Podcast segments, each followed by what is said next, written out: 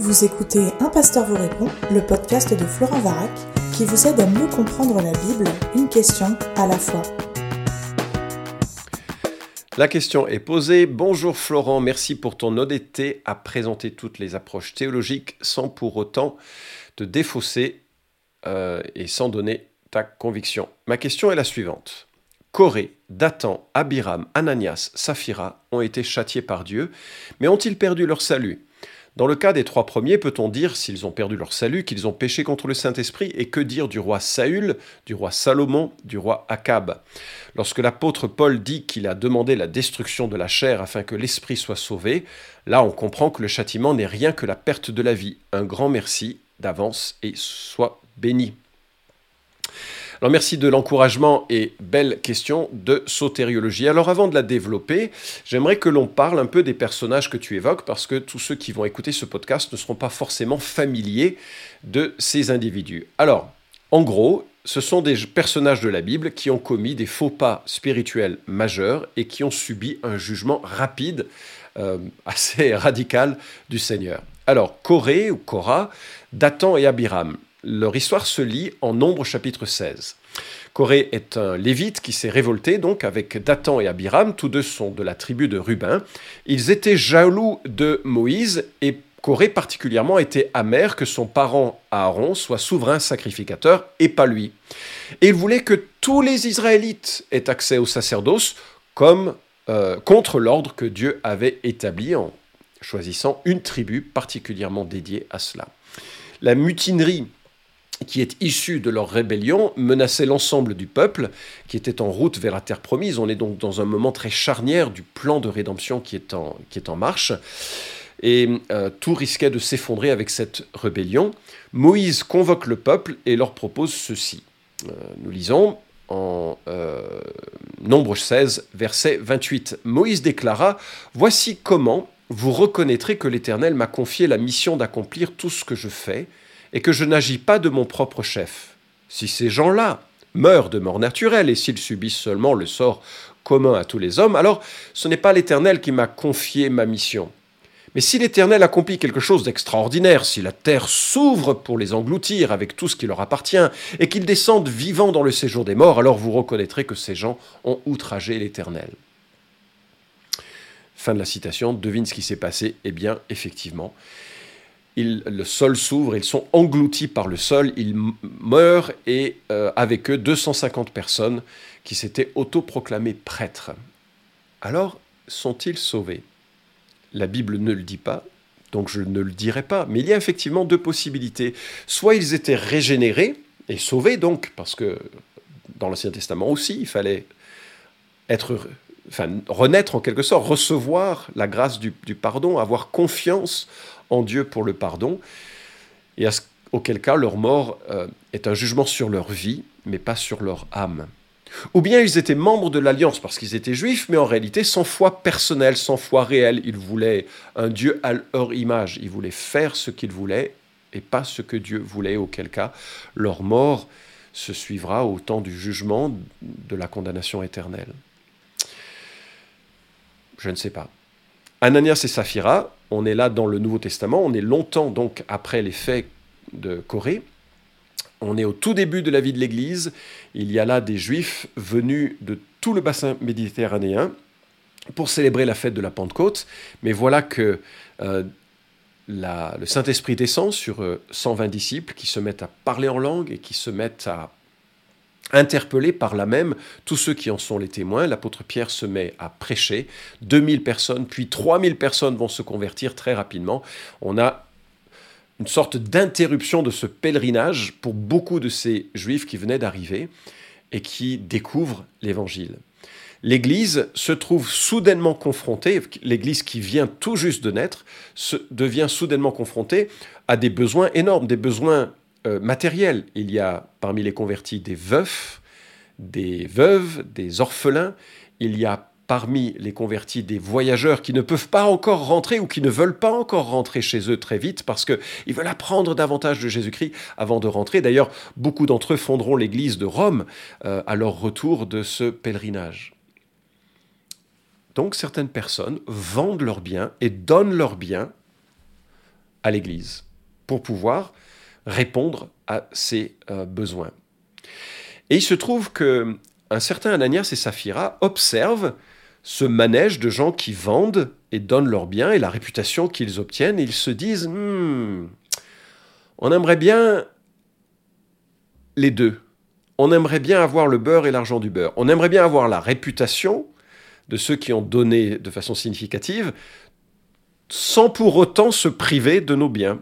Donc voilà ce qu'ils font. Ils vendent leurs champs et ils en mettent de côté, ce qu'ils avaient totalement le droit de faire, mais ils disent pour se vanter, nous avons tout vendu et nous vous donnons tout. Nous lisons l'histoire en Actes chapitre 5. Un certain Ananias, avec sa femme Saphira, vendit aussi une propriété et en accord avec elle, mit de côté une partie de l'argent de la vente, apporta le reste aux apôtres et le leur remit. Pierre lui dit, Ananias, comment as-tu pu laisser Satan envahir à tel point ton cœur? Tu as menti au Saint-Esprit en cachant le prix réel de ton champ pour en détourner une partie à ton profit. N'étais-tu pas libre de garder ta propriété? Ou même, après l'avoir vendue, ne pouvais-tu pas faire de ton argent ce que tu voulais? Comment as-tu pu décider en toi-même de commettre une telle action? Ce n'est pas à des hommes que tu as menti, mais à Dieu. À ces mots, Ananias tomba raide mort. Tous ceux qui l'apprirent furent remplis d'une grande crainte. Des jeunes gens vinrent envelopper le corps, puis l'emportèrent pour l'enterrer. Environ trois heures plus tard, la femme d'Ananias entra sans savoir ce qui s'était passé. Pierre lui demanda Dis-moi, est-ce bien à ce prix-là que vous avez vendu votre champ Oui, répondit. Répondit-elle C'est bien à ce prix. Alors Pierre lui dit Comment avez-vous pu vous concerter pour provoquer ainsi l'Esprit du Seigneur? Écoute, ceux qui viennent d'enterrer ton mari sont devant la porte et ils vont t'emporter toi aussi. Au même instant, elle tomba inanimée aux pieds de Pierre. Les jeunes gens qui rentraient la trouvèrent morte, ils l'emportèrent et l'enterrèrent aux côtés de son mari. Cet événement inspira une grande crainte à toute l'Église ainsi qu'à tous ceux qui en, entendirent parler. Waouh Jugement catégorique, euh, très très fort. Et euh, là encore, il n'y avait aucun problème de vendre et de garder une partie mais ils décident de mentir et c'est ça le problème. Ils veulent obtenir une réputation qu'ils ne méritent pas. Et ils meurent. Alors que sont-ils devenus? Sont-ils des chrétiens qui ont péché et que Dieu reprend sévèrement, mais qui seront au ciel, ou sont-ils des non-chrétiens qui ont révélé ici leur vraie couleur? Ils montrent et manifestent qu'en réalité ce ne sont pas des vrais chrétiens. La Bible ne le dit pas, je ne le dirai donc pas. Alors tu euh, cites dans ta question Saül, Salomon. Euh, Saül était le premier roi d'Israël, mais sans un attachement très solide vis-à-vis de Dieu, fait un peu ce qu'il veut, et euh, le Saint-Esprit se retire de lui. alors dans la notion Ancien Testament, c'est-à-dire que le Saint-Esprit ne vient pas de façon permanente pour sceller le croyant, il vient pour équiper, rendre capable d'accomplir de, un certain nombre d'œuvres. Est-ce qu'il était sauvé? La Bible ne le dit pas. Est-ce qu'il est perdu? La Bible ne le dit pas. En fait, on ne voit pas vraiment chez lui une foi confiante en Dieu. Alors on peut pour ce personnage avoir un certain doute. Salomon est le fils du grand roi David, il a écrit plusieurs euh, sections de la Bible, Cantique des Cantiques, l'essentiel du livre des Proverbes, l'Ecclésiaste, et le problème c'est que la fin de sa vie est assez immorale, et on voit qu'il viole tous les principes qu'il avait si sagement énoncés. Mais là, dans son cas, j'ai l'impression que son dernier livre, l'Ecclésiaste, relève d'une certaine repentance. Alors, c'est sûr qu'on ne le retrouve pas dans la liste des héros de la foi de Hébreu chapitre 11, mais j'ai le sentiment que euh, euh, vraisemblablement il a fait un chemin de, euh, prise de conscience sur ses actes. Et je t'encourage à écouter le podcast 254. Peut-on continuer à lire les auteurs déchus? Parce que je pense que ce serait complémentaire à mon propos et que cela aussi nous orienterait sur cette situation de personnages bibliques assez défaillants en fait. Parce qu'en réalité, il n'y a qu'un seul héros dans la Bible, et c'est la personne du Christ. Alors passons au passage de Livré à la mort que tu cites. Ce texte se trouve en 1 Corinthiens 5, et nous lisons On entend dire partout qu'il y a de l'immoralité parmi vous, et une immoralité telle qu'il ne s'en rencontre même pas chez les païens. L'un de vous vit avec la deuxième femme de son père, et vous vous en vantez encore. Vous devriez au contraire en être vivement affligé et faire en sorte que l'auteur d'un tel acte soit exclu du milieu de vous. Pour moi qui suis absent de corps mais présent en pensée parmi vous, j'ai déjà, comme si j'étais présent, prononcé la sentence au nom du Seigneur Jésus contre celui qui a commis cette faute. Lorsque vous serez réunis et que je serai présent parmi vous en pensée, appliquez cette sentence dans la puissance de notre Seigneur Jésus, qu'un tel homme soit livré à Satan en vue de la destruction du mal qui est en lui, afin qu'il soit sauvé au jour du Seigneur. Tu remarqueras que la traduction est un petit peu différente que celle que tu évoques. Dans les traductions euh, plus euh, euh, classiques, là je suis sur la semeur, il est dit pour la destruction de la chair. Et la semeur a traduit probablement, à mon avis à tort, justement seulement la destruction du problème du mal à l'intérieur de lui. Et donc ce serait une situation de discipline d'Église qui va à son terme pour la destruction du mal, mais pour qu'il soit sauvé. Il y a probablement davantage de, poids en faveur de la notion de... que c'est la destruction de sa vie qui est en jeu, c'est-à-dire un jugement un peu comparable à ceux que nous avons évoqués avec Ananias et Saphira, qui est en jeu et qui risque de se réaliser, d'avoir lieu sur cet homme, mais il sera sauvé au jour du Seigneur. Alors, qu'est advenu cet homme? On ne sait pas. Henri Briand remarque, dans son commentaire publié aux éditions clés sur un Corinthien, dans 2 Corinthiens, Paul encourage ses lecteurs à pardonner et à consoler un homme qui avait été châtié par l'Assemblée. Chapitre 2, versets 5 à 11. Nous ne savons pas s'il s'agit de l'homme de 1 Corinthiens 5, mais le principe reste le même. S'il faut savoir prendre des mesures pour désavouer le péché, il faut aussi savoir quand le châtiment infligé suffit, faute de quoi on donne la victoire à Satan, de Corinthiens 2, 11.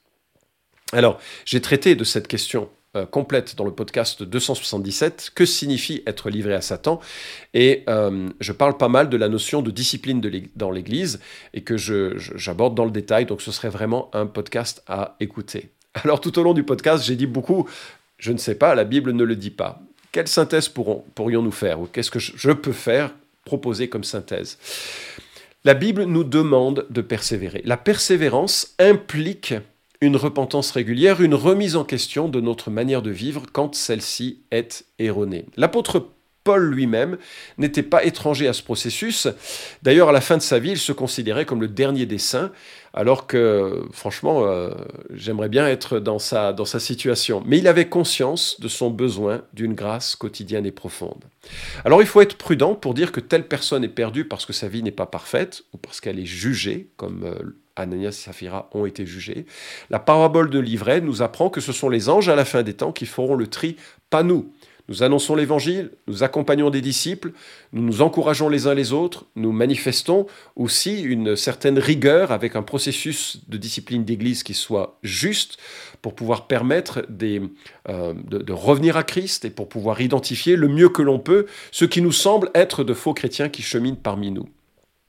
Mais en réalité, l'ultime jugement, c'est Dieu qui le fera. Alors personnellement, j'ai tendance à penser que ceux que Dieu juge lourdement, comme Ananias et Saphira, le sont précisément parce qu'ils sont enfants de Dieu.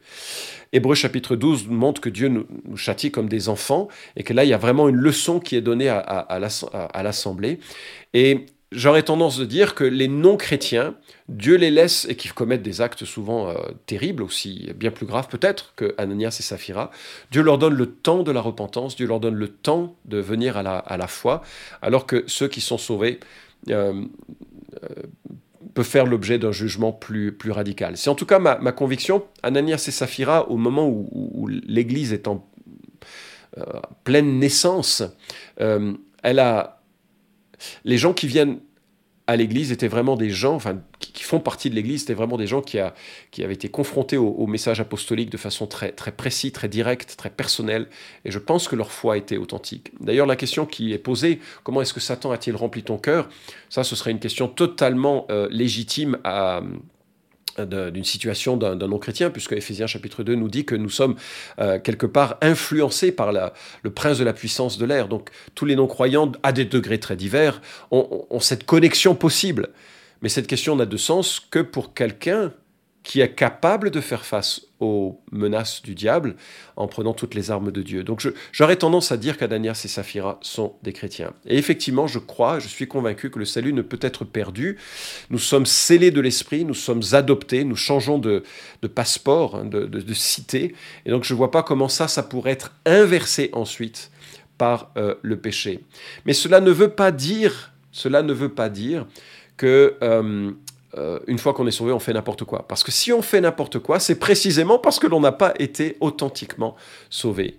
Il y a beaucoup de gens qui répondent légèrement à l'invitation de l'évangile. C'est ce que nous rapporte Matthieu chapitre 13 avec la parabole du semeur. Hein. Il y a des gens qui disent oui à Jésus, oui à Jésus, mais dès que vient la tentation et la souffrance, ils décrochent, ils arrêtent. Et j'ai vu tellement de gens s'arrêter après avoir fait une profession de foi, mais pour des raisons de tentation et des raisons de, euh, souffrance, ils s'arrêtent. Et ils révèlent en cela que euh, la semence qui a été semée dans leur cœur n'a pas donné de fruits, de fruits éternels, ne sont pas sauvés. On a l'impression qu'ils le sont, mais ils ne sont pas sauvés, et leur absence de persévérance montre qu'ils ne sont pas sauvés.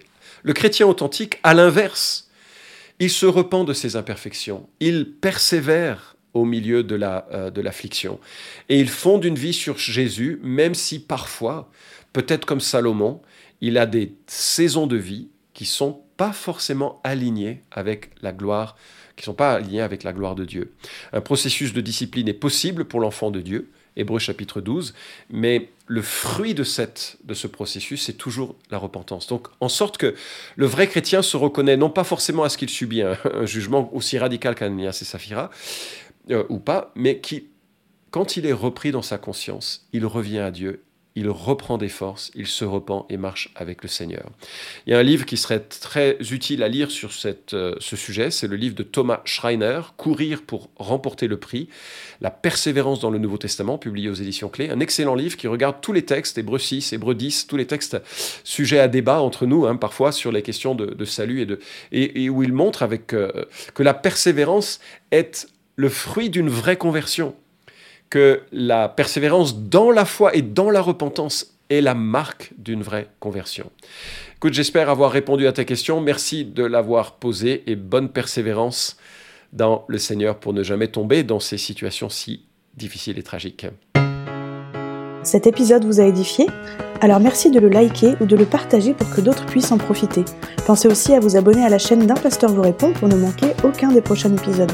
Enfin, si vous avez une question à poser à Florent Varac, écrivez-lui directement sur contact.toutpoursagloire.com.